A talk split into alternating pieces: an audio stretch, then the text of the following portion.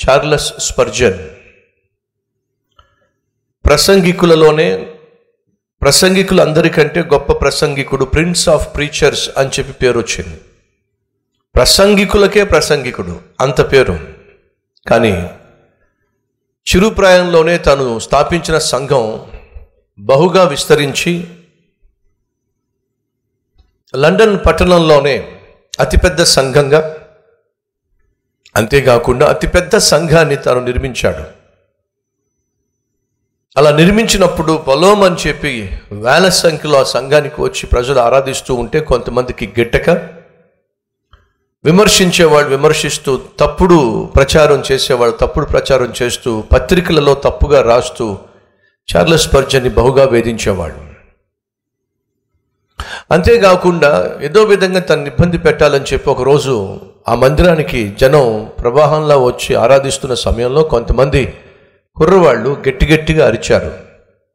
Fire fire అని చెప్పి మంటలు మంటలు అని చెప్పి తగలబడిపోతుంది తగలబడిపోతుంది అని చెప్పి. ఆ మాటలు విన్నప్పుడు నిజంగానే మందిరం తగలబడిపోతుందని చెప్పి మందిరంలో ఉన్న వాళ్ళందరూ కూడా ఒక్కసారిగా బయటకు వెళ్ళే ప్రయత్నం చేశారు. తొక్కిస్లాట్ అయింది మెట్రోపాలిటన్ టెబర్నకల్ అని పిలువబడినటువంటి చార్లెస్ స్పర్జన్ మందిరంలో ఐదుగురు తొక్కిస్లాట్లో చచ్చిపోయారు చార్లెస్ పర్జన్ డిప్రెషన్లోకి వెళ్ళిపోయాడు. నా మందిరంలో ఎందుకు ఇలా జరగాలి? నాకే ఎందుకు ఇలా జరగాలి? మందిరంలో చచ్చిపోవడం ఏమిటి? ఆరు నెలల పాటు చార్లెస్ పర్జన్ మందిరానికి రాలా. ఎంతమంది వెళ్ళి బ్రతిమలాడినా సరే మందిరానికి రాలేదు ప్రసంగం చేయలేదు. డిప్రెషన్లోకి వెళ్ళిపోయాడు. నాలుగు గోడల మధ్య చీకట్లో కూర్చునేవాడు. అనేక సందర్భాల్లో మందిరంలో ఉన్నటువంటి పెద్దలు బలవంతంగా చార్లెస్ పర్జన్ గారిని మోసుకొచ్చి బలిపీఠం దగ్గర బలవంతంగా నిలబెట్టేవాళ్ళు కనీసం అలాగైనా వాక్యం చెప్తాడేమో అని చెప్పి అంత డిప్రెషన్లోకి వెళ్ళిపోయాడు. ప్రసంగికుడు గొప్ప ప్రసంగికుడు డిప్రెషన్లోకి వెళ్ళిపోయాడు. విన్స్టన్ చర్చిల్ ప్రధానమంత్రి ఇంగ్లాండ్ దేశానికి తాను నా డైరీలో రాసుకున్నాడు. ఏంటో తెలుసా? ఆ నల్ల కుక్క అస్తమాను నన్ను వెంటాడుతూనే ఉంది అని చెప్పి. ఏ నల్ల కుక్క? డిప్రెషన్. ప్రధానమంత్రి డిప్రెషన్ గుండా వెళ్ళేవాడు. బహు తెలివైన వాడు బహుమాటకారి చర్చ్ హిల్ డిప్రెషన్ గుండా వెళుతూ ఉండేవాడు. కాబట్టి తను అనేవాడు ఆ నల్ల కుక్క నన్ను వెంటాడుతూనే ఉంది నాకు నెమ్మది లేకుండా చేస్తుంది నాకు నిద్ర పట్టకుండా చేస్తుంది.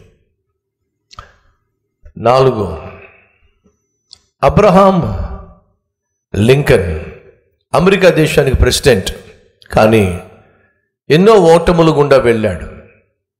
వివాహ విషయంలో ఓడిపోయాడు ప్రేమ విషయంలో ఓడిపోయాడు ఉద్యోగ విషయంలో ఓడిపోయాడు రాజకీయాల్లో ఓడిపోయాడు తను చేసిన ప్రతి ప్రయత్నంలో ఓడిపోయాడు. ఆ ఓటమిని తట్టుకోలేక నాలాంటి భ- భ్రష్టుడు ఈ భూమి మీద మరొకరు లేడేమో? నా జీవితంలో మంచి మంచి రోజులు నేను చూడలేనేమో? నా బ్రతుకి ఇక ఇంతేనేమో? అని చెప్పి ఆత్మహత్య చేసుకోవాలని ఎన్ని ప్రయత్నాలు చేశాడు. తన స్నేహితులు చేసింది ఏమిటయ్యా అంటే తన ఉన్న గదిలో షార్ప్గా ఉండే ఏ వస్తువును కూడా ఉండనివ్వలేదు. అది బ్లేడ్ కావచ్చు చాకు కావచ్చు లేదా సేఫ్టీ పిన్ కావచ్చు ఏ షార్ప్ వస్తువును కూడా తన గదిలో ఉండనివ్వలేదు కారణం ఏమిటంటే అంత డిప్రెషన్ గుండా వెళ్ళాడు. ఏమో? నా బ్రతుకులో నేను ఇంక వెలుగు చూడలేనేమో. గెలుపును చూడలేనేమో. నా బ్రతుకు ఇంకెలాగే ఉండిపోతుందేమో? ఏమో? ఇప్పుడు ఏలియా ఏమో? ఎల్జి ఎల్ ఎజబేలు అన్నంత పని చేస్తుందేమో? నిజంగానే చంపేస్తుందేమో? ఏమో? జాగ్రత్త గమనించండి. ప్రవక్త కావచ్చు ఏలియా. ప్రధానమంత్రి కావచ్చు చర్చ్ హిల్ ప్రెసిడెంట్ కావచ్చు అబ్రహాం లింకన్ ప్రసంగికుడు కావచ్చు చార్లెస్ పర్చన్ వీళ్ళందరూ గొప్ప గొప్ప వాళ్ళే. కానీ ఆయా సందర్భాల్లో డిప్రెషన్ గుండా వెళ్ళారు. ఈరోజు పని మధ్య ఎవరైనా డిప్రెషన్ గుండా వెళుతున్నారో? ఏమో? ఇక నాకు పెళ్ళి కాదేమో? ఇక నాకు ఉద్యోగం రాదేమో? ఇక ఈ ఆరోగ్యము లేక అనారోగ్యము నయం కాదేమో? నా కుటుంబము కట్టబడదేమో నా కొడుకు మారడేమో నా భర్త మారడేమో నా బ్రతుకు ఇక ఇంతేనేమో ఏమో అనేటటువంటి భయం గుండా భీతి గుండా ఒకవేళ నువ్వు వెళ్తున్నట్లయితే వాస్తవం గ్రహించు. ఏమిటి వాస్తవం? ఏమో అనేది అనుమానం. దేని గురించి నువ్వు భయపడుతున్నావో ఏమి జరిగిపోబోతుంది అనుకుంటున్నావో దయచేసి విను అది జరగకుండా నా దేవుడు ఆపుటకు చాలినవాడు ఏలియా చచ్చిపోతానంటున్నావు లేదా యజ్బేలు చంపేస్తుంది అంటున్నావు అసలు విషయం తెలుసా నీకు? ఏంటి ప్రభు అసలు విషయం? అసలు నీ జీవితంలో మరణమే లేకుండా చేయబోతున్నాను. ఏలియా జీవితంలో దేవుడు మరణమే లేకుండా చేశాడు. అది దేవుడు కలిగి ఉన్న ఉన్నతమైన ప్రణాళిక.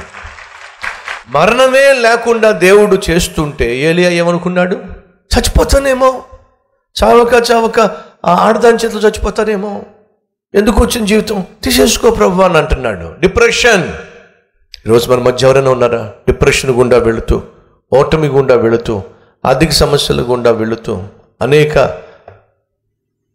ఆపదల గుండా వెళుతూ అనారోగ్య సమస్యల గుండా వెళుతూ నా పరిస్థితి ఇంతేనేమో ఇక నా జీవితంలో మంచి రోజులు చూడలేనేమో నా జీవితంలో ఈ కన్నీరు తొలగదేమో ఈ అవమానం తొలగదేమో నా కుటుంబం కట్టబడదేమో ఏమో? దయచేసి క్రైస్తవ జీవితంలో ఏమో అనేది లేనే లేదు. ఎందుకని అసాధ్యాలను సాధ్యపరిచే దేవుడు మన పక్షమున ఉన్నాడు? నువ్వు విశ్వసిస్తున్నట్లయితే మోకరించి ప్రార్థన చేద్దాం రండి. ఉన్న ఉన్న ఫలాన ఉన్న చోటే.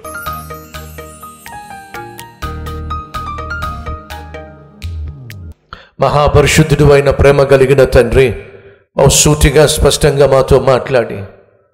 నాయన నీ వాక్యము చేత మమ్మల్ని దర్శిస్తున్నందుకు వందనాలు స్తోత్రాలు.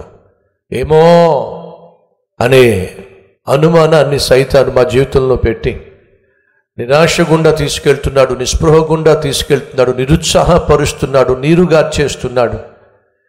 నిలబడకుండా చేస్తున్నాడు నాయనా నిరీక్షణ లేకుండా చేస్తున్నాడు. అయ్యా!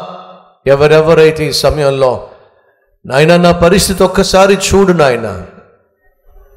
ఎడారిగా మిగిలిపోయిన నా జీవితంలో సెలయేర్లు ప్రవహింప చేయి నాయన. అరణ్యంగా మారిపోయిన నా జీవితంలో అద్భుతమైన దారులను ప్రభు చూపించు నాయన. బలహీనమైపోయిన నా శరీరాన్ని బలపరచు నాయన. కుప్పకూలిపోవడానికి సిద్ధంగా ఉన్న కుటుంబాన్ని కుప్పకూలకుండా సహాయం చేయ ఆరిపోయిన ఆర్థిక వ్యవస్థను ఆశీర్వదించు నాయనా. ఈ రోజు నుంచే ప్రతి ఒక్కరి జీవితంలో నాయన మీ ఆశ్చర్య కార్యాలు కనపరచడం ప్రారంభించమని అలా చేయబోతున్నందుకు మీకు స్థుతులు చెల్లిస్తూ ఏసు నామం పేరట వేడుకుంటున్నాం తండ్రి. ఆమె